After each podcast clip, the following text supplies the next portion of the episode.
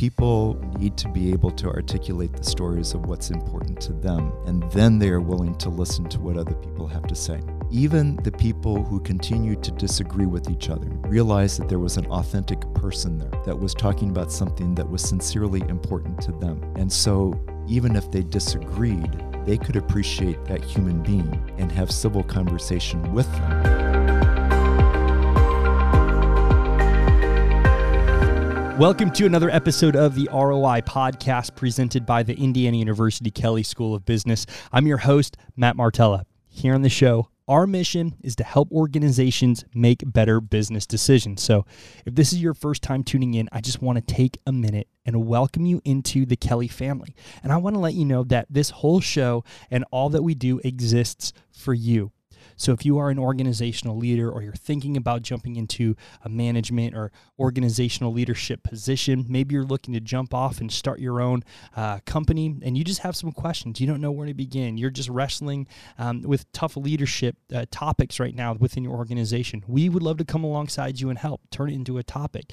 Maybe you want to um, hear from some of our faculty and know what some trends are happening in the business world or just want to hear from our faculty or you know of a person who would make an awesome guest for our show, we would love to hear from you. Send us an email to ROIPod. That's R-O-I-P-O-D at iupui.edu. Again, R-O-I-P-O-D at iupui.edu.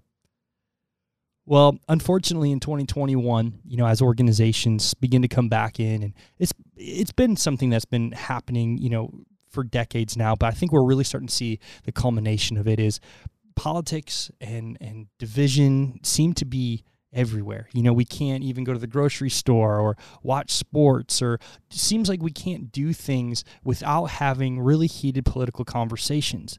But the reality is is, you know, we do all need to work together. When we do come into the office, there are moments where we do have to put ourselves last and put our team first. We do have to come in and we have to work together. But but it's hard and, and I get it. You know, we we have these conversations that are really hard because we don't see eye to eye and for whatever reason with with our neighbor, with a person that works across the hall. But how can we? You know, as organizational leaders, as we step into more management roles, as we begin and continue to lead our teams forward, we are charged with having to bring our teams together and bringing success to our teams. And at the end of the day you know celebrating that because at the end of the day you know we are working under the same organization. We should be working together and because we have team members that we want to see succeed. Um, and so that's what we're going to talk about. How in the midst you know of, of different um, different divisions, whether that be political, racial, whether that be gender. I mean, fill in the blank on the divisions. How do we as organizational leaders work to build those bridges? How do we keep everyone at the table and make sure everyone feels a part of the team? So today, I am honored to be joined by Professor of Business of Law and Ethics here at the Kelley School of Business, Timothy Fort. Tim, welcome to the ROI podcast thanks for having me here. And I, I got to say, just listening to that introduction, I just signed an agreement to uh, to write a book on this topic that we're going to be talking about and I may have to use that introduction. I just think that really sets the stage very well. And so I may shamelessly purloin what you just said in order to introduce the topic of the book. book. Oh, you're absolutely welcome to it. No, we're, we're so honored to have you because, you know, you're sharing so much wisdom. I mean, if that's all I can give to you as a little, as a little, you know, gift, please, by all means. Um, but, you know, we, we, there is this, we see it every day. We, we can't turn the news on. We, we watch sports. We come to the office. You know, everything has um, tints of politics into it or tints of, you know, various divi- divisiveness or it feels divisive, even though it may not be. Um, and, you know, we, we as organizational leaders, we do have a responsibility uh, to look after our team to make sure that everyone's seen and heard and brought to the table but at the same time making sure that we're all working together because that's that's ultimately the key when you're in a business when you're an organization when you're on a team is you want to work together. So before we dive into some of these practical you know tips on and, and go through your research i'd love to start in on you know this thesis your your cultural artifacts you know the things starting to set the stage of the things that um, we can work together or organizational leaders can start thinking of um, that are going to set us up for success. So take us through, you know, your your research on on building building teams. Sure, sure, happy to. So, um, and I'm, I'm I apologize to our, our listeners that I am a storyteller. So, once somebody asks me a question, it reminds me of a story, and so I'm going to start with a story of how this got started. I guess I should say. Um, so, my, my if if you ask people in the field, what do I do? What's my primary research? What am I known for? It's been that I kind of hatched a new area of research of how ethical business behavior can contribute to peace and reduce the amount of violence in the world. I've written four books on that, and it was really a great topic to be writing about during the, my time before I came to um, Indiana, which was at George Washington University, where you're in foggy bottom, where you're just running into people that could have an interest of what you're talking about. So, I mean, I've, I've written about that for a long, long time. And then I came out to IU, and I was wondering, well, I'd finished my fourth book, and um, I, am I going to keep writing about this topic you know out here in the Midwest now. I am a native Midwesterner, but it's like this is a little bit different feel than being in, in Washington D.C. Well, one of the great advantages, as you well know, of being at Indiana University is you have the Jacobs School of Music here, and I have a musical background going back years and years, and so I wanted my sons to take piano lessons over at Jacobs. And so my six and nine year old at the time, my sons were taking lessons, and I was sitting outside the their, their, their practice rooms just doing some work on a Saturday morning. And all of a sudden it struck me of why couldn't you use music as a nudge for people to think a little bit differently? I mean, music has an, an emotional component to it. In fact, if you do the research on it, it, it literally gets into our bones. If you're listening to music, you can't just sit still. You start tapping your feet or your hands, or you start swaying or moving your head. And so it does something to our entire body. And I was thinking that, well, if you had certain kinds of music, could that orient us towards certain kinds of behavior rather than others? So I started to play with that concept, took some courses over at the Jacobs School of Music, which was great fun. Uh, ended up taking courses with people who became my students because they were they were all undergraduates and they became students in my class a year later. And what the the model that I came up is in ethics, there is a model of moral development that was structured by Lawrence Kohlberg. And basically, it's, it's a six stage model that you be ethical so that you stay out of trouble. You're ethical in order to sustain relationships. You're ethical simply because it's the right thing to do. That's an oversimplification. There's some steps within that. So I started to give assignments to my students, asking them to identify six pieces of music that makes them think differently. And so, I mean, one of them could be very competitive, very us versus them. You know, what do I want to listen to if I'm getting ready for a fight? You know, that kind of thing. But then there's others, and for me, if I wanted to to listen to that or have that orientation, I might listen to the old, you know, Rocky films or something like that, which were popular when I was in school. Um, but then, if I want to have something that reminds me of sustaining my relationships, I might listen to the theme song from Friends. I'll be there for you, and you know, very different model to put you in a very different state of mind. Or if you wanted to have something that you, was thinking, giving you a sense of transcendence or perspective, then I might listen to something like Top of the World from either the Carpenters in my area or Imagine Dragons more recently. And then if I want to remind myself that at any time during the day I might move between all of these, I might, if you want, you can go to scripture if you want, or you can go to the Byrds 60s uh, hit of Turn, Turn, Turn to everything that there is a season because there's a time that we go through all of these. So that was the starting point of how to use music to orient us towards certain frames of mind where we might be more friendly at work, cooperative at work, as opposed to competitive at work. And I told my students this will help you understand from an academic standpoint Kohlberg's levels of moral development, which was important for my course, but it gives you a tool for you to walk into the workplace that if you're not in the right state of mind, that you've got your own tune that you can listen to that will help you put yourself into that state of mind. So it's a walk away practical thing. So I started with that, but then it struck me that these artifacts, and I just identify a cultural artifact, if you look at that great resource, Wikipedia or something like that, will say it's, you know, basically anthropologists say it's anything that human beings create. So it can be a fork, um, or it could be you know a ring that you put on, or that's really not yeah, yeah that would be one too. Or in my case, I wanted to focus more on music, sports, film, cuisine, even our pets. And our pets are natural creatures; they're not cultural artifacts, but making them into pets does make them into cultural artifacts. And what struck me was that if I thought about them, those artifacts, those experiences, music, sports, the others, can be conflictual, but they can also be the starting point for people to come together. And when in my book that I'm writing, I start off talking about my, I told you I was a storyteller. I, I, I uh, start off with the story of when I got married on the farm where I grew up. My wife and I got married on the front porch of the farm. And I grew up in a very politically diverse family during the Vietnam War, where people would angrily storm out of the uh, evening evening meal because they were so angry with each other, which at eight years old confused me of why, why are my cousins and brothers and things like that fighting with each other. Um, but when we when we came up with the family picture, you know the family picture that you have at a wedding, and I looked at the arrangement of the 30 family members that were on the porch there. Uh, a CNN graphics designer could not have put a better job of grade of putting them in positions from ultra conservative to ultra liberal highlighted by my twin redheaded cousins, who one was ultra conservative, one was ultra liberal, and they were had arranged themselves on the opposite ends of the, the, the photograph, and everybody else was perfectly. I mean, next more most conservative, then more moderate conservative, centrist, you know, me all the way around, and of course, who is in the center of a wedding picture? My wife and me, which is what we are. I mean, that's where we are politically. That's where we are in our families. We're the people who get people to talk to each other and those kinds of things. And I reflected then of how did my family handle that night? What did they talk about? They talked about the sports teams. They talked about the music. They talked about the dogs and the horses that were running around.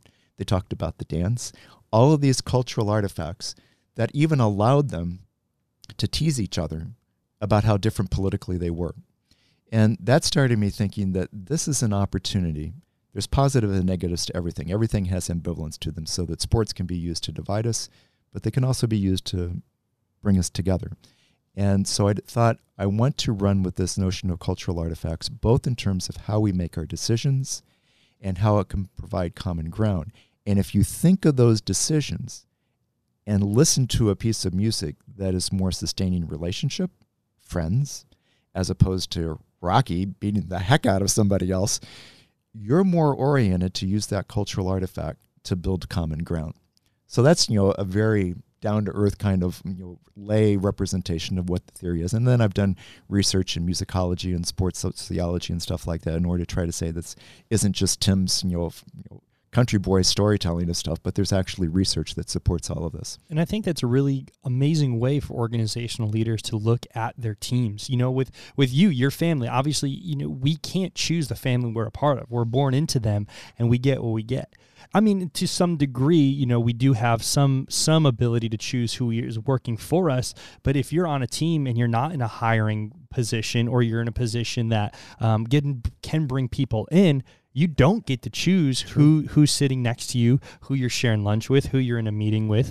Um, and a lot of times, I mean, I, I, I just thought of quite a few examples, you know, of those heated conversations that happen and people storm out. I mean, that just that that does happen even in the workplace. Um, and so I think you know you're a great way of thinking about that is that's what that's what we're supposed to do as an organizational leader is how do we find those common grounds? How do we create some of these neutral spaces for our teams to be able to, you know what, come together, like you were saying? And so, in developing um, more of a foundation before we start getting into the takeaways and things that organizational leaders can do, I want to take a step back for an organizational leader and their mindset. You know, what, what, how should an organizational leader come into their team you know what what ways are, uh, are effective? Because obviously you know when in heated conversations in heated meetings body language you know visual cues words can be taken totally out of context. And so for an organizational leader being the one being the center being that that, that grounding factor for their team what what's the mindset an organizational leader must start to embrace you know when thinking about all right how am i going to start bringing my team together First thing that the leader needs to do on almost any situation is to demonstrate some degree of vulnerability to themselves and also to be willing to listen to people's stories. And that sounds kind of really, really soft, but people need to be able to articulate the stories of what's important to them. and then they are willing to listen to what other people have to say. I'll give you a business example. Um, I mean, and I'm a big, big guy. Well, I've already said on, on storytelling, but not just my own storytelling, but how effective it is. I did a consulting gig. It's been a long time ago, 30 years ago probably, with a really fantastic family business. Um, it was um, had 30 shareholders. It was going to their fourth generation of business ownership. It was in a small town in the Midwest. It went toe to toe with Fortune 500 companies and won. It was a business to business kind of a business. Uh, incredibly high morale within their employees, almost no lawsuits, very engaged in their community. It was for an ethics professor, it like this is a company that's a dream come true. The problem was that the the um, the, the shareholders, the family members, 30 of them, hated each other's guts, and they hated each other's guts on political and social issues uh, and they viewed them as highly moral issues. And so it wasn't just that I disagree, but you're just flat out wrong, maybe evil. You know, maybe someone that I could call, call the police on, which they did. They're actually calling the police. It was it was a bad bad situation. To their credit, they recognized that the, the the business would not be able to be sustainable with that degree of animosity within the shareholders. So they heard me give a speech, and they hired me to come in to help them and was very clear in interviewing the, the, the, leaders of the organization that they expected me as an ethics professor to side with their moral views as opposed to the other sides. They all just disagree because you know I'm in the middle of the rotor. People can tell that pretty quickly that I'm going to side with one as opposed to the other. Of course, I didn't do that. What I did was an assignment that I also give as the first week to my students, whether they're an executive MBA or whether an undergraduate which is to tell me a story about something that you saw in business that you thought was good and then explain why, which is much harder to do than to tell me a story about something that really makes you mad. That's easy to do. We can always think of something that really, really makes us angry. But to identify what you think is good, an action you thought was good, and then to tell a story or expl- explain it is much harder. So they did that. We compiled them into a little booklet, and we spent really a very painful Saturday reading through all the stories. But it changed everything because even the people who continued to disagree with each other realized that there was an authentic person there that was talking about something that was sincerely important to them. And so, even if they disagreed, they could appreciate that human being and have civil conversation with them to the extent that I've checked back with them over the years, and they've said consistently, "We don't know why we have to, ever had to hire you, Tim, because we get along so well." It's like get along so well, you're ready to kill each other. But it is it, it storytelling itself lets people express themselves. They feel good that someone has listened to them, and that then can foster dialogue. If you want a musical theater example of this, uh, if any of our listeners um, uh, watched or listened to uh, the uh, uh, musical Hamilton. There's a scene in Hamilton which is depiction of, of real life in the 1800s when Thomas Jefferson and Aaron Burr were running for president. And back in those days, even if you were on the same party, the vice president and the presidential candidate could leap over each other, which was what Burr was trying to do. He was slated as VP, but he had a chance to overtake Jefferson and actually become president. So there's a big, big um, fight within their own party of who's going to win, and they're deadlocked, and it goes to Congress. So they have to go to the other party, which is the Federalist, led by Alexander Hamilton, of to decide it. And Hamilton and Jefferson had fought like crazy during Washington's administration, but they went to Hamilton of who he would choose, and he said, "I choose Jefferson." And they said, "Why?" He said, "Yeah, Jefferson and I fought 75 different times, but Jefferson has beliefs." Burr has none. And the fact that people have beliefs, even if they disagree, can still engender the kind of respect that people can work together. But that requires taking some time to let people tell their stories and to listen to those stories. And then you can have the conversations that leads to civil conversation. A lot of these conversations do break out let's say in a heated meeting let's say. I think that's a great point. I do think a lot of times a lot of these conversations come to they feel moral like they feel like there's this sense of well my right? I am right and not just right but i am morally and virtuously correct. And th- thus the other side then must be evil and, and the other side's kind of viewing it that way. And mm-hmm. when things boil over in the workplace i think you know we see that a lot. You, there's headlines where organizations are having infighting based on really strong social issues or political issues. And so in those roles you know i think a lot of times an organizational leader i mean they want they want the best but at the same time i mean they they don't want to get caught up in the whose side am I going to be on? Which side am I going to be on? You know, and I think you were alluding to it a little, little bit in how you approach the situation. But for organizational leaders to get in the right mindset, you know, what, how do they need to define their role when coming in to de-escalate conversations or to work to, you know, like, like you did, to bring people back together what should a role um, of an organizational leader should come in so they can protect themselves at the same time work to be you know, seen as that person who's I'm fighting for the overall team, not just picking sides. So the first thing you got to do is you got to be the listener. I mean, that's that's the role that you come in. You come in as a listener that you want to hear everybody out.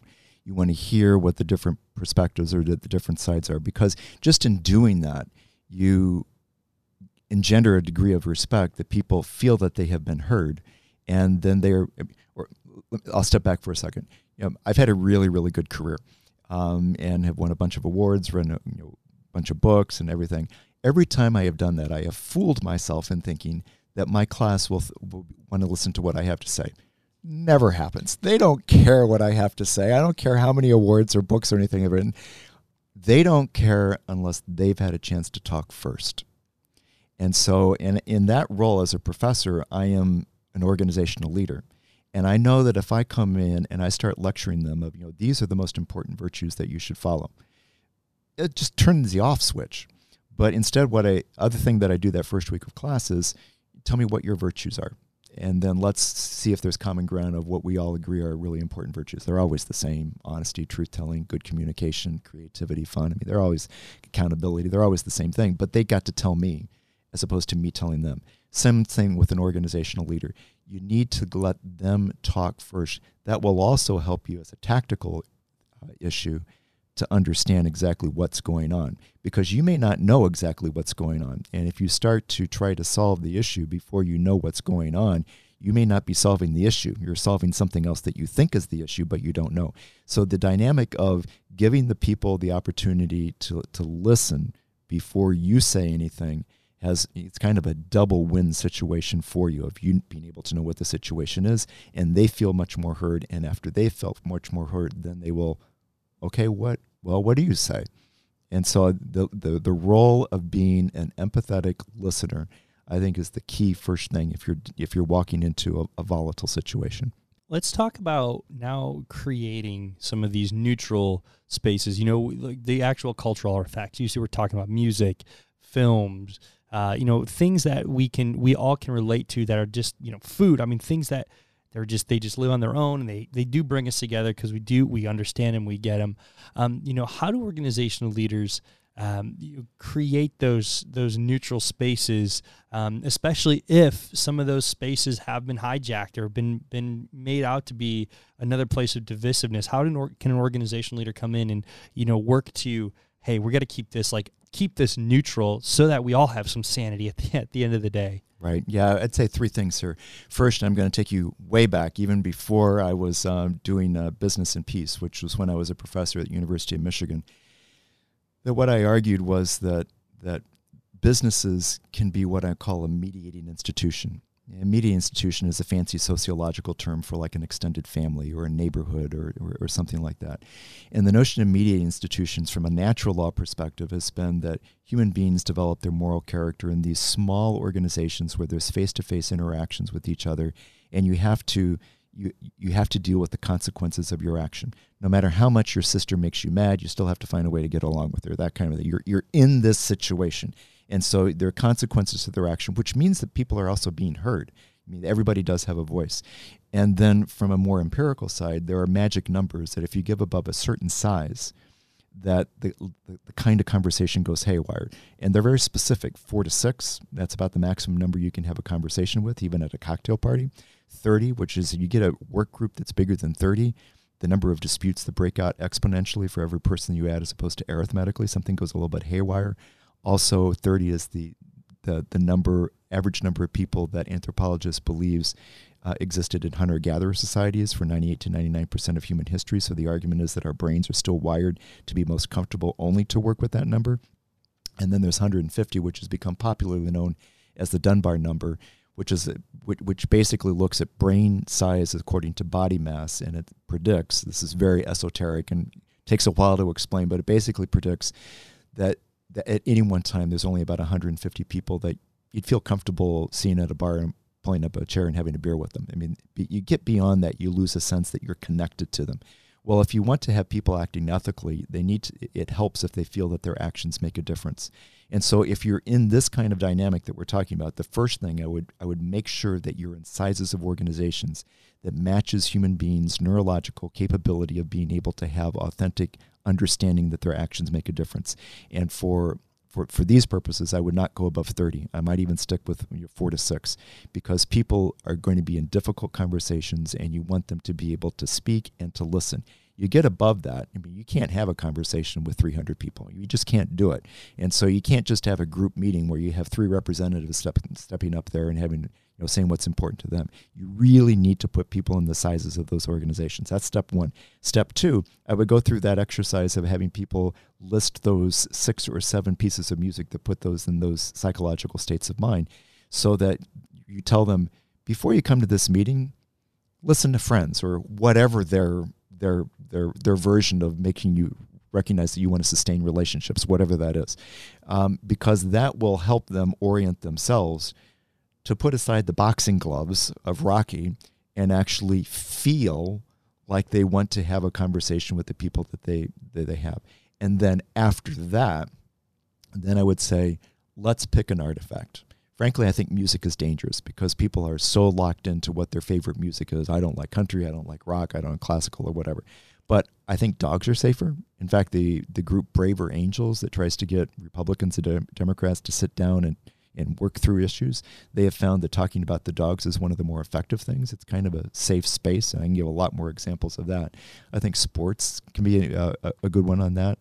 Uh, there is a state senator in Ohio. She was the former minority leader of the um, um, uh, in the state senate, who I interviewed for a podcast that I did, who always made sure that she had food for both sides before they went into debate, just to try to break bread together you know? So you can choose which one that you want but put them in small groups and have them listening to something coming in so they're oriented to being a positive conversation as opposed to duking it out one more time. As we look to the future you know we start implementing we start getting our team set we start helping to to embrace the right mindset we need to start really listening you know and i think that is a key and that's a theme you know that's just tried and true you know really sitting down and listening not just hearing how you can you know make your next point and refute their case but to just really listen and just get to the heart of what they're feeling. You know how do organizational leaders then go to protect what they've what they've fought for? You know because w- with this i mean a lot of times you do come in we we see a situation where usually it's too late like something has happened that sparks okay something needs to change like something happens and then the change. Sometimes i mean people see it early on and, and embrace this mindset and philosophy of the culture I want to create my organization. But more times than not, I would argue it's hey, you know, something happened. Now I need to change. So from creating from from having that relapse, from having the culture go backwards on itself, um, to get to a place where it becomes, you know, like what the story you started out with, a family, great organization, but they were at each other's throats, the shareholders. You know, how do you protect it from ever going back there and as an organizational leader seeing and, and being the gatekeeper to know hey i want to fight for this because we work so hard to get everyone to really work together. Especially give that's a great question and i will say that i don't think i know 100% the answer on this but this is where my starting point is.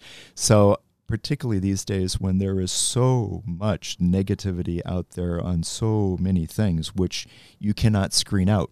I mean those are people who have lives after they go out to you know in the day. And so i mean it's it's it's it's not a hermetically sealed environment that you have. You're going to have to continue to work at it. And so it's not that we had the two day retreat that i just kind of described with my family business and then okay we did that everybody shared their stories and now we're good to go. Um, actually, that family business, what they did was they intentionally started to come up with projects that they would work together.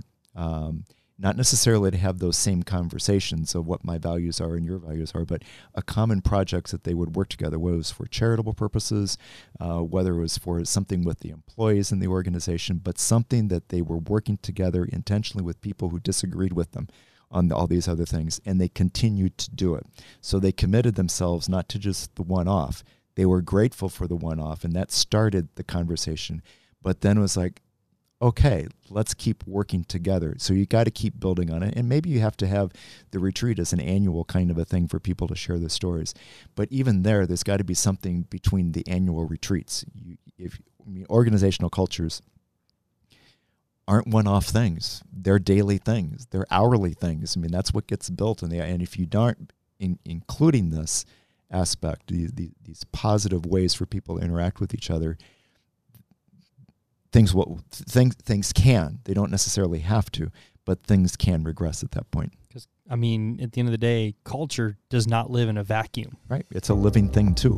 Again timothy fort professor of business law and ethics here at the kelley school of business.